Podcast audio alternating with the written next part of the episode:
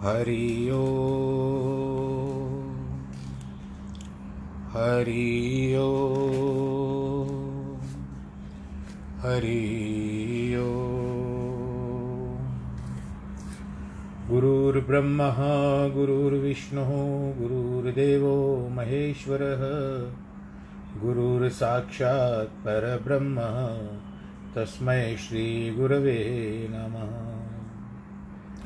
गजाननं भूतगणादिसेवितं कपित्तजम्बूफलचारुभक्षणम् उमासुतं शोकविनाशकारकं नमामि विघ्नेश्वरपादपङ्कजम् वक्रतुण्डमहाकाय सूर्यकोटिसमप्रभ निर्विघ्नं कुरु मे देव सर्वकारेषु सर्वदा। श्रीनाहं वसामि वैकुण्ठे, योगिनां हृदयेन च। मद्भक्तां यत्र गायन्ति, तत्र तिष्ठामि नारद। जिस घर में हो आरती, चरण कमल चितलाय तहाँ हरि वासा करे, ज्योत अनंत जगाए जहाँ भक्त कीर्तन करे, बहे प्रेम दरिया, तहाँ हरि श्रवण करे सत्यलोक से आए। सब कुछ दीना आपने, भेंट करूँ क्या नाथ नमस्कार की भेंट लो, जोड़ू मैं दोनों हाथ श्री कृष्ण गोविंद, हरे मुरारे, हे नाथ नारायण वासुदेव। श्री कृष्ण गोविंद, हरे मुरारे हे नाथ नारायण वासुदेव, हे नाथ नारायण वासुदेव, श्रीनाथ नारायण वासुदेव। नारायणं नमस्कृत्यं नरं चैव नरोत्तमं, देवीं सरस्वतीं व्यास ततो जयमुदीरयेत्। कृष्णाय वासुदेवाय, हरये परमात्मने, प्रणतक्लेशनाशाय गोविन्दाय नमो नमः। ॐ नमो भगवते वासुदेवाय। ॐ नमो भगवते वासुदेवाय। हरि ओं नमो भगवते वासुदेवाय। प्रिय श्रोतागणों, आज ज्येष्ठ शुक्ल एकादशी, इसको निर्जला एकादशी भी कहते हैं। और तत्पश्चात इसको भीमसेनी भी एकादशी कहते हैं। भीमसेन जैसा व्यक्ति भी आज के दिन की एकादशी रखता था। और आपको पता है ना कि निर्जला क्या होती है? इसमें जल नहीं पीना होता है। एक तो आप सोचिए कि गर्मी का महीना, ऊपर से आप बिना जल के रहो, पर उस समय शक्ति होती थी सबके पास। और यदि आपको जल पीना भी है तो सरसों जितना जल हाथ में लेकर के जैसे ना खाली जीव को थोड़ा सा गीला करने जितना होता है, आँच में नहीं ले सकते। तो इतना जल का केवल बताया गया है कि लेना, यदि आपको लो नहीं तो आपको एक गिलास, एक लोटा, एक कटोरी क्या, एक चम्मच भी पानी नहीं पीना है। प्रभु की लीला अपरंपार है, प्रभु की माया दुस्तर है। इसके लिए इतने सारी बातों में न प्रवेश करते हुए, क्योंकि भगवान जी की जो माया है ना, वो अटूट है। भगवान जी की माया अपरम्पार है। इसके लिए कहते हैं, महिमा अपरम्पार राम की। तो आज हम फिर आगे चलते हैं भगवत गीता के इस ज्ञान गंगा की ओर। नाव आती है, जिस तरह से एक समय के हिसाब से आती है और दूसरे किनारे पर, जिसको साहिल भी कहते हैं, वहाँ पर छोड़ देती है। इसी बीच हम उस नाव में बैठे हुए, उस ज्ञान रूपी गंगा की का आनंद लेते रहते हैं। जैसे हम लोग जल में भी, नाव चलती है तो बार बार हाथ डाल करके उस जल का स्पर्श करते हैं। तो कुछ कुछ लोग ऐसे होते हैं कि ऐसे लगता है कि बार बार उन श्लोकों को स्पर्श किया जाए। आज फिर से कल बीच में रह गया, ये अध्याय की जो छठा अध्याय है, इसमें पंद्रहवा श्लोक फिर से कह रहे हैं युंजन्यव सदात्मान योगी नियतमा नियत मानस शांति निर्वाण परमाम मत संस्था मदिगछति आत्मा को निरंतर परमेश्वर के स्वरूप में लगाता हुआ स्वाधीन मन वाला योगी, मुझमें स्थित परमानंद रूप, पराकाष्ठा वाली शांति को प्राप्त होता है। इस श्लोक का विशेष शिक्षा है कि योग और ध्यान नियम से प्रतिदिन करना चाहिए। ऐसा ना हो कि आलस्य के कारण एक दिन बैठकर दूसरे दिन छोड़ दें। हाँ कभी स्वास्थ्य आपका अनुकूल न हो तो उस समय कोई बात नहीं है। या चलो आज नहीं करते हैं, आज तो शुरू किया, मैं थक गया हूँ, मैं दो चार दिन के बाद करूँगा। फिर कल किया, तीसरे दिन दूसरा काम आ गया, ये भी नहीं होना चाहिए। इस श्लोक में सर्वथा सुंदर उपदेश है। एक तो मन को अभ्यास और वैराग्य के बल से निरंतर ध्यान लगाना चाहिए। कितने भी जगत के व्यवहारिक काम होने पर भी इस नियम को भंग नहीं करना चाहिए। नियत मानस शब्दों का अर्थ है कि मन में धैर्य धारण करके दुखों, सुखों, मान, अपमान, हर्ष, शोक का विचार न करके मन में जरा भी घबराहट नहीं आनी चाहिए। संसार में तो अनेक प्रकार की आदि व्याधि, आप लोगों ने सुना होगा आदि व्याधि किसको कहते हैं? व्याधि कहते हैं जिसको शारीरिक बीमारी हो, और आदि कहते हैं जिसको मानसिक बीमारी हो। मन की ओर। और उपाधि के दुख लगे रहते हैं। इन सभी को सहन करने की शक्ति होनी चाहिए। इसलिए कि मन चंचल न होकर केवल ध्यान लोग योग में लगा रहे। अभ्यास करिए। अब प्रहलाद भक्त को देखो, मीरा भाई, कबीर भक्त आदि पर कितने कष्ट आए। उनको मारने तक की युक्तियाँ की गई। परंतु इनका मन जरा भी भगवान से विमुख नहीं हुआ। और इनका बाल भी बांका न हुआ। आपने सुना न, जाको राखे साइया मार सके न कोई, बाल न बाका कर सके जो जग वैरी होए।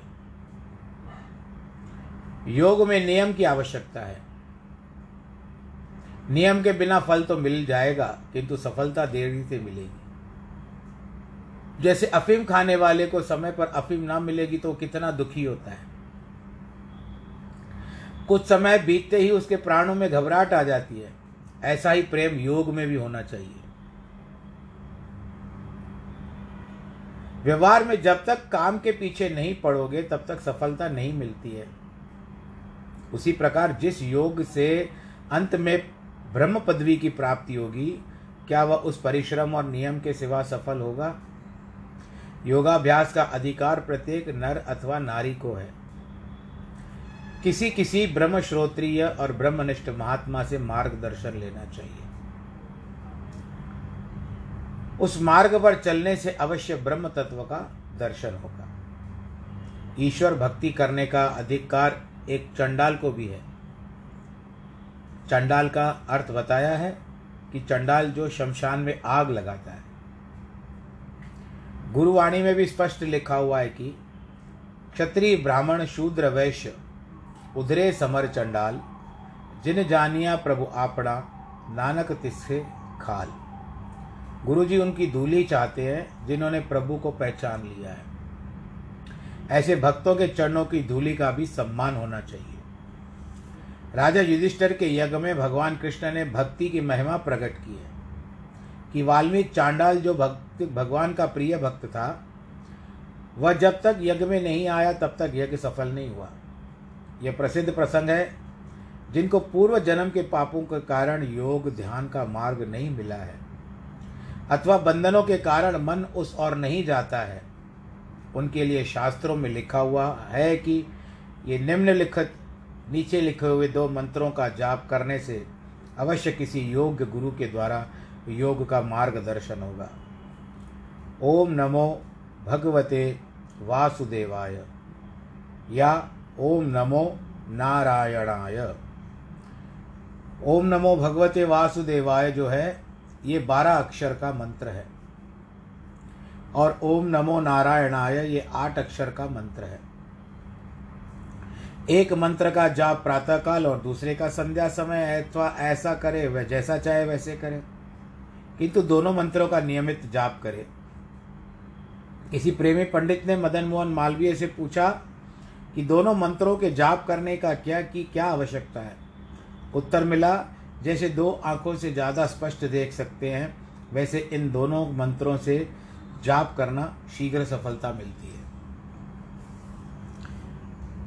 नात्यश्न तस्तु योगोस्ति न चैकांत मनुष्य न चाति स्वप्नशील से जागृतो नैवचार्जुन हे अर्जुन, यह योग न तो बहुत खाने वालों को सिद्ध होता है और न बिल्कुल न बिल्कुल न खाने वाले को, और अतिशयन करने वाले के स्वभाव वाले को, और न अत्यंत जागने वाले का सिद्ध होता है।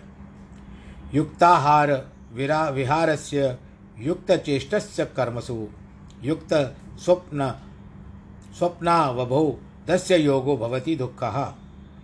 यह दुखों का नाश करने वाला योग और यथा योग आहार और विहार करने वाले तथा कर्म में यथा योग चेष्टा करने का वाले का यथा योग शयन करने और जागने वाले की सिद्धि होती है। इन दोनों श्लोकों में यही शिक्षा है कि जिनको योग करना है, उन्हें खान पान शयन तथा जागने, व्यवहार करने और कर्मों पर योग चलना चाहिए, योग से चलना चाहिए। खाना खाना ऐसा खाए, भोजन ऐसा करे और इतना खाएँ कि जिस तरह से अच्छी तरह पाचन हो सके। और शरीर में कोई दर्द उत्पन्न न हो। पाचन करने में भी कोई जठराग्नि है तो वह बंद हो जाए और श्वासों का आवागमन ठीक प्रकार से हो। शास्त्रों में लिखा हुआ है कि पेट का आधा हिस्सा आहार से भरना चाहिए, आधा हिस्सा पानी से भरना चाहिए। और कहा जाता है कि जल भी आप पियो तो आप कम से कम एक घंटे के बाद जल पियो। भोजन के साथ तुरंत जल नहीं पीना चाहिए। पाचन शक्ति में जो तंत्र है वो बिगड़ जाता है। इसके लिए आप भोजन कर लीजिए, जितना आपको उचित लगे भोजन, परंतु भोजन इतना मत करिए कि आपको आलस्य हो। और बाकी का जल के लिए छोड़ दीजिए। चौथा हिस्सा, श्वासों के लिए दूसरा पाचन शक्ति भी ठीक रहेगी, श्वासों की क्रिया भी ठीक रहेगी। और तामसी डंग भी नहीं होना चाहिए। अर्थात न अधिक सोएँ, न आलस्य के कारण लेटे रहें। अधिक नींद शरीर में दोष पैदा करती है। स्वप्न आते हैं, बुराइयाँ होती है, मन में विकार उत्पन्न हो जाते हैं। अधिक जागने से थकावट पैदा हो जाती है। और अभ्यास करने के समय शरीर में आलस्य होगा, नींद भी नहीं आएगी। अतः आहार विहार इतना ठीक होना चाहिए, जैसे तुला यानी तराजू के दो पलड़ों में ठीक होने से कांटा बीच में रहता है, उसे युक्त कहा जाता है। सांसारिक व्यवहार भी ठीक रखना चाहिए, प्रारब्ध के अनुसार व्यवहार करना चाहिए। सत्संग एक अमूल्य वस्तु है। अब आप एक विचार करिए, प्रारब्ध के अनुसार, दूध हमारे घर में प्रतिदिन आता है। एक दिन विचार करो कि आपके घर में दूध नहीं आता तो क्या उस दिन आप रह जाओगे? कि आज मुझे दूध नहीं आया, कोई बात नहीं, कल हम लोग देख लेंगे दूध को। संभव नहीं है। तो आप किसी भी तरह से, किसी भी आप, जो ग्वाला होता है या किसी अन्य डेयरी के पास जाकर के आप दूध का प्रबंध करोगे। परंतु घर में आपने प्रारब्ध के अनुसार ही किया कि आज घर में दूध नहीं आया है। आपने विचार किया, लेकिन बिना दूध के चलेगा नहीं। इसके लिए आपने दूसरा व्यवहार, दूसरा विचार करके आप यहाँ से दूसरी जगह से व्यवस्था करके आए। संसारिक व्यवहार भी ठीक रखना चाहिए। सत्संग एक अमूल्य वस्तु है। यदि किसी महात्मा को एक दिन में पाँच सात बार सत्संग करने के लिए कहा जाए तो वो थक जाएँगे। और योग अवश्या अब अभ्यास में नहीं बैठ सकेंगे। अगर बैठेगा भी तो विघ्न पड़ेंगे। इसलिए संध्या, गायत्री, शास्त्रों का विचार, सत्संग सब कुछ नियम के अनुसार करना चाहिए। सारा समय वहाँ नहीं लगाना चाहिए, किंतु समय और शक्ति योगाभ्यास के लिए भी बचानी चाहिए। रात का प्रहर, पहला प्रहर जो होता है, वो सब लोग जानते हैं। और आपको इस बात का भी ज्ञान होगा कि चार प्रकार का प्रहर का दिन होता है और चार प्रहर की रात होती है। कुल मिलाकर के आठ प्रहर होते हैं। इनको आठों याम भी कहते हैं। याम का समय भी, समय को बताया गया है। तो इसके लिए रात्रि के प्रहर में सब लोग जागते हैं, किंतु पिछला प्रहर योग करने वालों को अवश्य करना, जागना चाहिए। जब अंतिम छोर पे होती है रात्रि काल रात्रि काल अंतिम छोर पे होता है, उस समय में योगियों के जागने का समय है वो। दस बजे से लेकर के चार बजे तक सोएँ, फिर उठ कर के शौच, स्नान आदि से निवृत्त होकर डेढ़ घंटा ईश्वर के ध्यान में बैठे। उसके बाद भजन, सत्संग और दैनिक कार्य करें। मैं आपको इसके लिए बताता हूँ कि क्योंकि पहले जो ऋषि होते थे ना, जैसे ये वशिष्ठ जी और गौतम इत्यादि, ये प्रातःकाल बहुत जल्दी उठ जाते थे। नदी पे स्नान इत्यादि करके, शौच से निवृत्त होकर के नदी पे स्नान करके परमात्मा का ध्यान करते थे, योग साधना करते थे। जो शुद्ध एवं धर्मानुसार होना चाहिए। वे स्वयं पढ़ें, पढ़ाएँ, नौकरी या व्यवसाय करें। सिंचाई आदि इस प्रकार से करें कि जिसमें योग अभ्यास में जरा भी अंतर न पड़े। साधारण गृहस्थियों के लिए कुछ अधिक नींद चाहिए क्योंकि वे शायद दिन को आराम न कर सकते हो। उनके लिए सात घंटे नींद की आवश्यकता है। इसलिए दिन में उन्हें कुछ समय निकालकर भजन करना चाहिए। उनके लिए सात घंटे भजन करना चाहिए। कुछ लोगों का तो सांसारिक व्यवहार इतना अधिक होता है कि उन्हें भोजन करने के लिए भी समय नहीं मिलता है। शरीर की रक्षा का भी उन्हें विचार नहीं होता। वे नहीं समझते कि इतना झंझट सिर पर क्यों उठाया है। जिस मनुष्य को परमात्मा से प्यार नहीं है, जो कुछ समय भगवान के भजन, उपासना और ध्यान में व्यतीत नहीं करता, उसका जन्म व्यर्थ है और इसकी जीवा जो है, जीवा कहते हैं जीव को वो एक मेंढक की तरह है, जो बरसात में न जाने कहाँ से आ जाते हैं, टर टर टर टर करते हैं, फिर न जाने कहाँ खो जाते हैं। तो हमारी वाणी भी ऐसे टर टर करती रहती है। भजन, ध्यान, सत्संग आदि से प्रेम और श्रद्धा होनी चाहिए। अन्यथा कोई अभिप्राय नहीं है। जैसे कोई संबंधी मित्र अथवा भाई हो, किंतु उसका प्रेम पूर्वक व्यवहार न करो तो उसको कैसे आनंद आएगा? इस प्रकार प्रभु प्रेम के सिवा मनुष्य का कोई मूल्य नहीं है। अतः इन दो श्लोकों में भगवान चेतावनी देते हुए कहते हैं कि योगाभ्यासी को जो योग साधना करते हैं तो आपको बाबा रामदेव भी बताते हैं ना, योग साधना में कितना फल, कितने फलों का सेवन अधिक करिए। बाबा रामदेव भी यही बताते हैं। तो योगाभ्यासी को अपना आहार व्यवहार शुद्ध धर्मा, धर्म के अनुसार करना चाहिए, जिससे उसके सभी दुख नष्ट हो जाएँगे। नियम पूर्वक करने का अर्थ है कि निंदा, स्तुति, चुगली, बुरे विचार आदि से दूर रहे। इंद्रियों को वशीभूत करके मोह, ममता के सिवा सर्व प्राणी मात्र में परमात्मा को व्यापक जानकर सभी से प्रेम का व्यवहार करें। सब कर्तव्यों का पालन करते हुए भी मन ईश्वर की ओर रखें।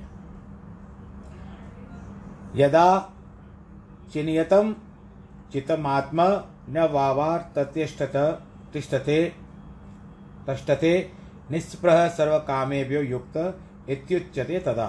इस प्रकार योगाभ्यास से अत्यंत वश में किया हुआ चित्त जिस काल में परमात्मा में बली प्रकार स्थित हो जाता है, उस काल में संपूर्ण कामनाओं से विरक्त हुआ पुरुष योग युक्त कहा जाता है। भग, पहला साधन यह बताया है श्लोक में कि अंतकरण को को और अभ्यास और वैराग्य के बल से भी गुरु कृपा से वश किया जा सकता है। ये सब है कि आपने सब वस्तुओं को एकत्र कर दिया, लेकिन उसके ऊपर ढक्कन आवश्यक है जो गुरु दे, लगाते हैं। चंचल मन में जब हर समय संकल्प विकल्प रहता है, उसे स्थिर करना चाहिए। हमारा अंतकरण पाँच तत्वों के सतोगुणी अंश से उत्पन्न हुआ है। उन भूतों के रजोगुणी अंश प्राण छोड़ वीर की उत्पत्ति हुई है। तमोगुणी अंश से हड्डियाँ और मांस का पुतला शरीर बना है। जैसा एक पत्थर है, दूसरा संगमरमर है, तीसरा चंद्रमणि, जिसको मोती कहते हो। जिसमें इतना प्रकाश है जैसे अंधकार में चाँद चमकता है। उसको चंद्रमा के आगे रखो, और रखा जाएगा तो उससे भी अमृत निकलेगा। मोती की पहचान के बारे में बताया गया है कि यदि आप इसको शुद्ध घी में डालो, अगर जमा हुआ है तो वो शुद्ध घी को भी पिघला देता है। भले उसका असर ठंडा हो, परंतु घी के समय में ऐसे बताया गया, मैंने इसका प्रयोग नहीं किया है भाई, कि यदि आप मोती को घृत में डालो घी में तो पिघला करके छो, दे देगा आपको शुद्ध घी। तेल तो ऐसे ही पिघला पिघला हुआ रहता है। ये तीनों पत्थर है, किंतु साधारण पत्थर तमोगुणी अंश है। सामान्य पत्थर तमोगुणी है। संगमरमर मरमर रजोगुणी है और चंद्रमणि सतोगुणी अंश है। तीनों के मूल्य में बड़ा अंतर है। वास्तव में अंतकरण तो सभी का उज्जवल है, किंतु सुसंग और कुसंग के कारण वह शुद्धि या मलिन हो हो जाता है, शुद्ध या मलिन हो जाता है। वास्तव में यह स्थिति भी है, परंतु इच्छाओं और वासनाओं के प्रभाव से चंचल हो जाता है। इस चित्त और अंतकरण को ऐसा शुद्ध करना है जैसे वे वास्तव में पहले थे। लेकिन पता कैसे चले कि अंतकरण में सतोगुण है, रजोगुण है अथवा तमोगुण है? इसके लिए भगवान ने चौदहवें अध्याय में बताया कि सतोगुण निर्मल होने के कारण प्रकाश और शांति देने वाला है, ज्ञान से चित्त में प्रकाश होता है और परम सुख का अनुभव करता है। यदि अंतकरण में रजोगुण अधिक है तो लोभ होता है, जिसके कारण मनुष्य कितने ही पाप करता है, दुखी होता है। तमोगुण में प्रमाद, आलस्य, अज्ञान, ममता, द्वेष आदि उत्पन्न होते हैं। इन लक्षणों में से अंतकरण का पता चलता है। इसे शुद्ध सतोगुणी रूप में लाना है, जिन ऋषि मुनियों का अंतकरण शुद्ध है। समस्त ब्रह्मांड का प्रतिबिंब उनके अंतकरण में पड़ने के कारण वे सर्वदर्शी हो जाते हैं। उनसे कुछ भी सारे ब्रह्मांड में छिपा हुआ नहीं है। सिद्धियों का विचार छोड़कर केवल यह देखना है कि अंतकरण की शक्ति प्रत्येक मनुष्य प्राप्त कर सकता है। जैसे स्वच्छ दर्पण के आगे खड़े रहने से सभी अंग दिखाई देते हैं, उसी उसकी स्वच्छता और शुद्धता के बिना आत्मिक राह पर आगे नहीं बढ़ सकेंगे। भाई बूढ़ा, जो गुरु घर में प्रसिद्ध ज्ञानवान और योगारूढ़ महात्मा हुए हैं, वे इतने अंतर्यामी थे कि जब गुरु अमरदास गद्दी पर बैठने के पश्चात गुरु अंगद साहब के पुत्रों के क्रोध के कारण गोविंदवाल छोड़कर चले गए और जंगल में जाकर एक झोपड़ी में छिप गए। तब भाई बूढ़े ने उसके रहने के स्थान का पता लगाया और गुरु की घोड़ी आगे करके संगत को गुरु ढूंढ दिया। किंतु यह अंतर्यामी दृष्टि उनसे प्रकट नहीं की, क्योंकि करामात दिखाना ठीक नहीं है। वह घोड़ी गुरुजन के आरोहण के लिए थी और गुरुजी के अतिरिक्त और कोई भी उसको बैठने नहीं देती थी। घोड़ी में सूंघने की शक्ति अधिक होती थी, होती है और चार पाँच मील की दूरी तक अपने आदमी का पता लगा देती है। हम भी अपना अंतकरण साधनों और योगाभ्यास से शुद्ध कर सकते हैं। सामग्री सभी में एक है तो कभी की खराब भी नहीं होती। किंतु जन्म जन्मांतरों की विचारधाराएँ और कर्मों के संस्कार उसमें पड़ते हैं। जैसे किसी ग्राम फ़ोन के रिकॉर्ड में आवाज़ भरी रहती है, जब उस सुई स्थान पर आती है, तब रिकॉर्ड से आवाज़ निकालती है। उसी प्रकार अंतकरण से विचार उठते हैं। हम स्वप्न में कभी ऐसे स्थान या दृश्य देखते हैं जो जागते हुए हमने कभी भी नहीं देखे और इस जन्म में पूरा दे, देखा भी नहीं है। वे पूर्व जन्मों के संकल्प हैं। यदि अंतकरण शुद्ध हो जाए तो सैकड़ों जन्मों का हाल मालूम हो सकता है। सारा ब्रह्मांड ऐसा दिखाई देगा जैसे हाथ पर रची हुई वस्तु। जब चित्त स्थिर हो जाता है तब योगी के अंतकरण में अपनी आत्मा का दर्शन होता है। उस समय सभी कामनाओं में विरक्त होकर परमात्मा में लीन हो जाते हैं। अर्थात ईश्वर से ही सच्चा प्रेम होता है। कथा के प्रसंग में, आरंभ में मैंने कहा कि भगवान जी की माया बड़ी दुस्तर है और छलनी है, छल सकती है आपको। एक समय की बात है। ये महाभारत के बाद की बात। भगवान कृष्ण और कृष्ण साथ में थे। सायंकाल के समय में तब कहते हैं कि चलो थोड़ा सा टहल के आते हैं। टहलने गए तो उस समय में भगवान कृष्ण को अर्जुन पूछते हैं, भगवान, आपकी माया क्या है? कहते हैं, जो तुम समझ करके ना समझो, जो ना समझ करके समझ में आए, फिर उसको आप थोड़ा सा असमंजस में आओ, वही मेरी माया है। कहते बस, इतनी सी? जो बात समझ में आकर के भी ना समझ में आए, या ना समझ करके भी बाद में समझ में आए, या फिर उसको आगे से ना समझ पाए, यही आपकी माया है। बस, कोई बड़ी बात नहीं है। मैं बिल्कुल समझ गया प्रभु। भगवान जी विचार करते हैं कि अब इसको थोड़ा सा कमंड हो रहा है, अहंकार हो रहा है, कुछ ना कुछ व्यवस्था करनी चाहिए। कहते, अर्जुन, भूख लगी है। कहते, प्रभु, अभी तो घर से निकले हैं। आप कुछ समय कह देते थे, घर में कुछ ना कुछ व्यवस्था कर लेती थी सुभद्रा। जो आपकी बहन है, मेरी पत्नी है। कहते, वो तो ठीक है, पर अब क्या करें? मुझे भूख लगी है। कहते, ठीक है, चलो। आए सुभद्रा के पास। सुभद्रा को कहा कि, हे सुभद्रे, तुम्हारे भाई, इनको बहुत अधिक भूख लगी है। इसके लिए कुछ व्यवस्था है? कहती, इस समय तो कोई व्यवस्था नहीं हो सकती है। हाँ मुझे थोड़ा समय दो तो आपको कुछ न कुछ व्यवस्था कर लेती हूँ। परंतु यहाँ पर बैठे मत रहो ज़्यादा थोड़ा टहल करके आओ। तो प्रभु, चलो थोड़ा टहल के आते हैं। फिर टहलने के लिए चले गए। तब क्या हुआ? नदी के किनारे आए। नदी के किनारे के पास आकर के कहते हैं, अर्जुन, एक काम करते हैं। हम दोनों एक प्रतियोगिता करते हैं। और थोड़ा समय भी व्यतीत हो जाएगा। कहते, प्रभु कौन सी प्रतियोगिता कौन सी स्पर्धा कंपटीशन कहते, ये जो नदी है ना, इसमें हम दोनों डुबकी लगाते हैं। अपनी सांस रोक करके बैठ जाते हैं। जो पहले निकलेगा, वो समझ लो, हार गया। जो बाद में निकलेगा, वो जीत गया। अर्जुन ने कहा, कोई बड़ी बात नहीं है, मैं तो योगाभ्यास करता हूँ। मैं आज कृष्ण को हराऊँगा। ऐसा कह करके दोनों ने डुबकी लगाई। जब दोनों ने डुबकी लगाई, अर्जुन कम से कम दो तीन घंटे बैठा रहा। आखिर उसके श्वासों ने उसको सहायता नहीं की। टूटने लगी सांस उसकी। तो जल्दी जल से बाहर निकल आया। तो कहता है कि वो नदी यमुना नदी जो कहती, वो यमुना नदी कहाँ यहाँ तो छोटा सा तालाब है। अरे, ये कैसे हो गया? मैंने तो डुबकी न यमुना नदी में लगाई थी। ये तालाब में कैसे परिवर्तित हो गई भाई? इतने में क्या हुआ? ये विचारधारा में बाहर आ गए अर्जुन और देखते हैं कि यहाँ तो बिल्कुल पूरा नगर ही विपरीत है। वस्त्र कहाँ रखे थे वो तो दिखाई नहीं देते हैं। फिर क्या हो गया ये? ये कैसे, मैं अंदर ही एक ही स्थान पे था, मैंने तय, मैं तो तैर करके दूसरे स्थान पे गया भी नहीं। फिर ये कैसे हो गया? इतने में क्या देखा कि कुछ लोग एक अर्थी को लेकर के आए। अर्थी को वहाँ पर व्यवस्था कर दी गई और उसके बाद वो जो अर्थी आए, लेकर आए थे, उसका दाह संस्कार किया। अर्जुन ये सारा तमाशा देख रहे थे, ये दृश्य देख रहे थे। तब अचानक उसमें से आपस में सब लोग बैठ खड़े हो गए, आपस में मंत्रणा करने लगे वो लोग, और उनमें से एक व्यक्ति हार लेकर आया और सीधा अर्जुन के गले में डाल दिया। अर्जुन कहता है, मान न मेहमान, मैं तेरा मेहमान न, जान न पहचान, मैं तेरा मेहमान। भाई, मुझे हार क्यों डाल रहे हो? कहते, आज से आप हमारे देश के राजा हो। इसके लिए हम आपको हार डाल रहे हैं।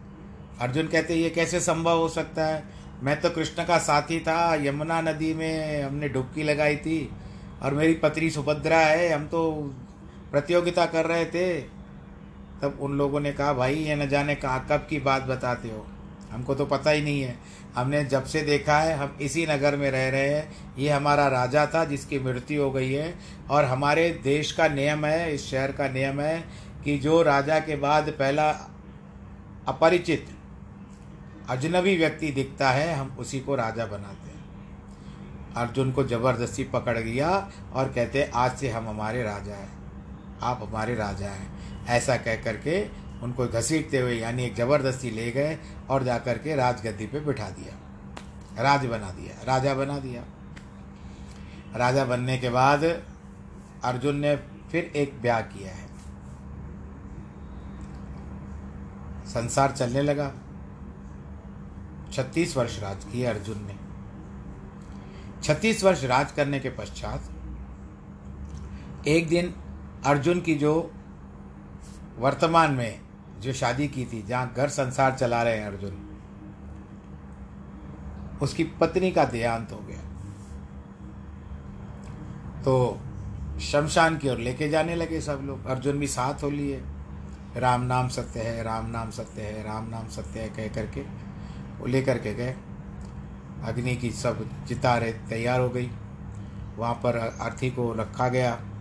अर्जुन को कहते हैं, महाराज जी, अब आप हमको आज्ञा दीजिए, आप भी यहाँ पर लेट जाइए। कहते, क्यों भाई?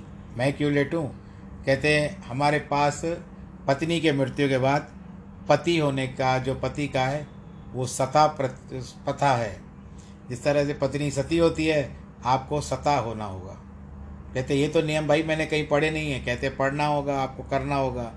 जब हम आपको राजा बना रहे थे तो आपने तो सहर्ष स्वीकार कर लिया था। कि मैं राजा बनूँगा, पर अब आपको राज्य गति छोड़नी होगी। पत्नी मरती है राजा की तो पति को सत्ता होना पड़ता है।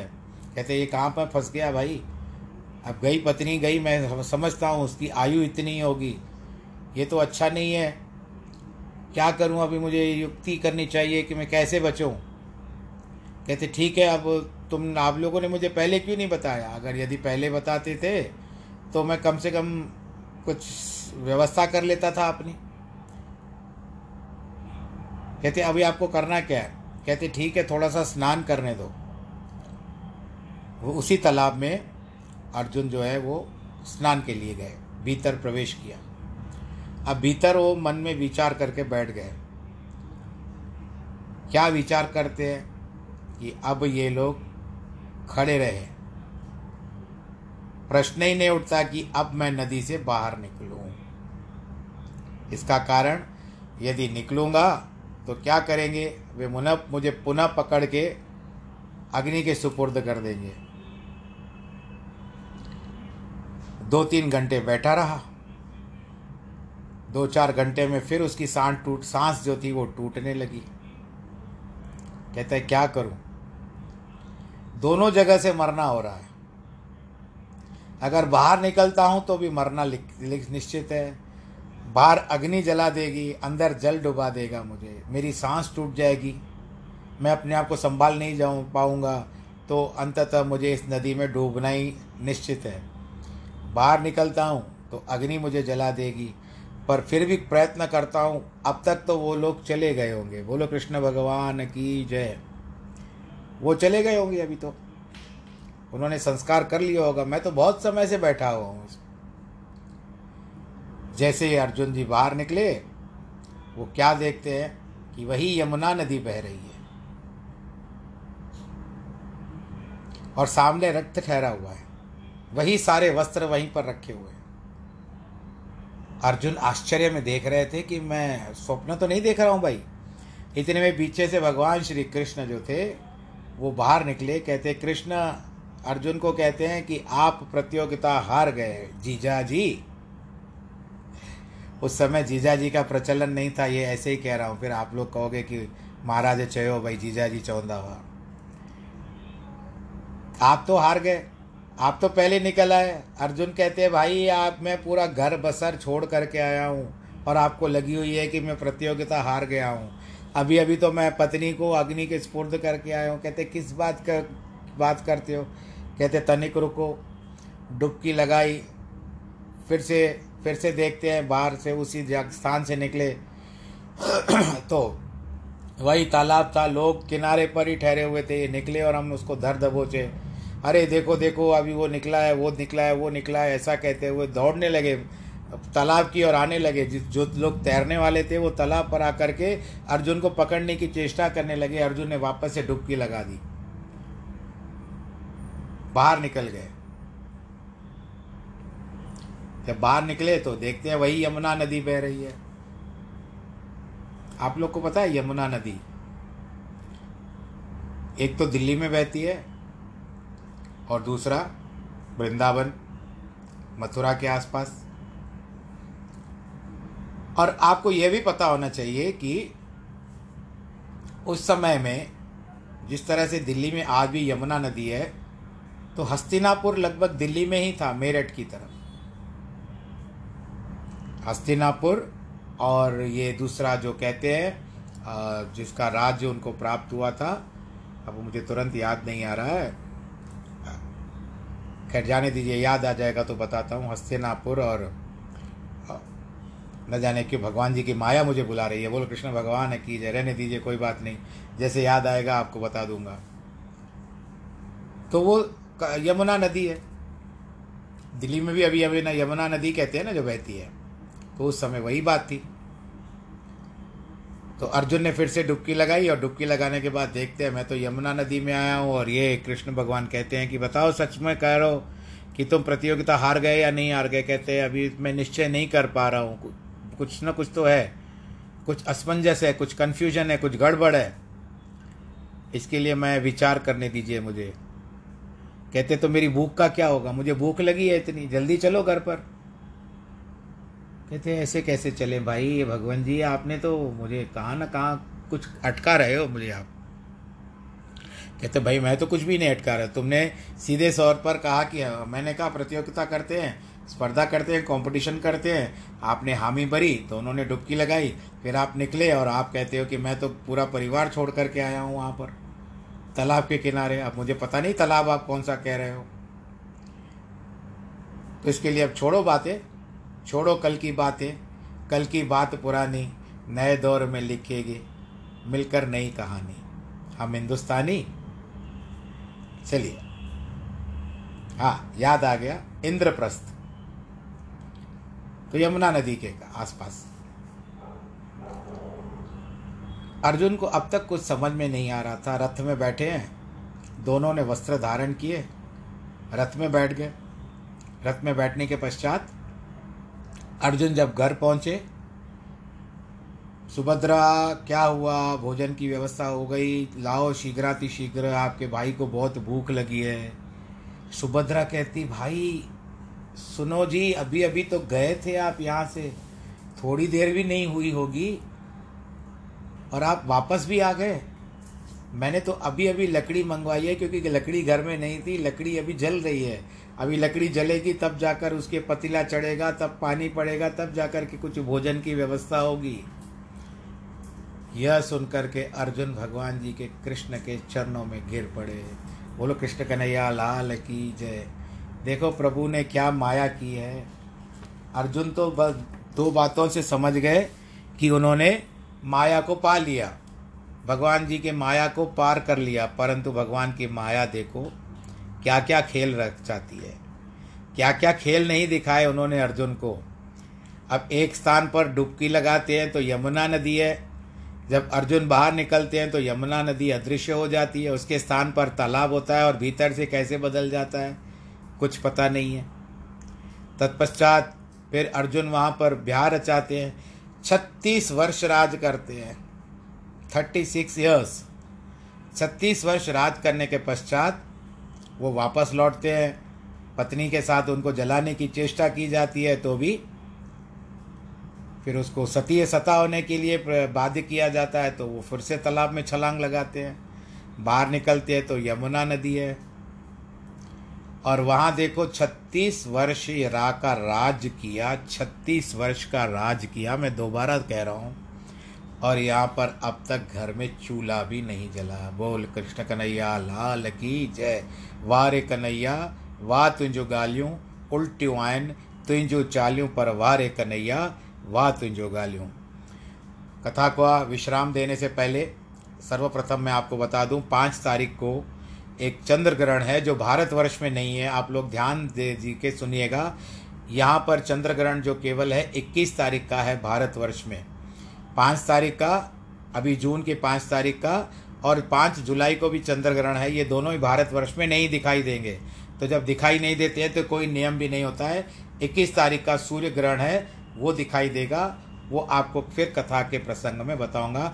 परंतु पाँच तारीख का जो चंद्र ग्रहण है, वो भारतवर्ष में नहीं है। यदि आप अपने मन से करते हो तो वो भगवान की माया आपके ऊपर प्रेरित करेगी। बोलो, कृष्ण कन्हैया, लाल की जय।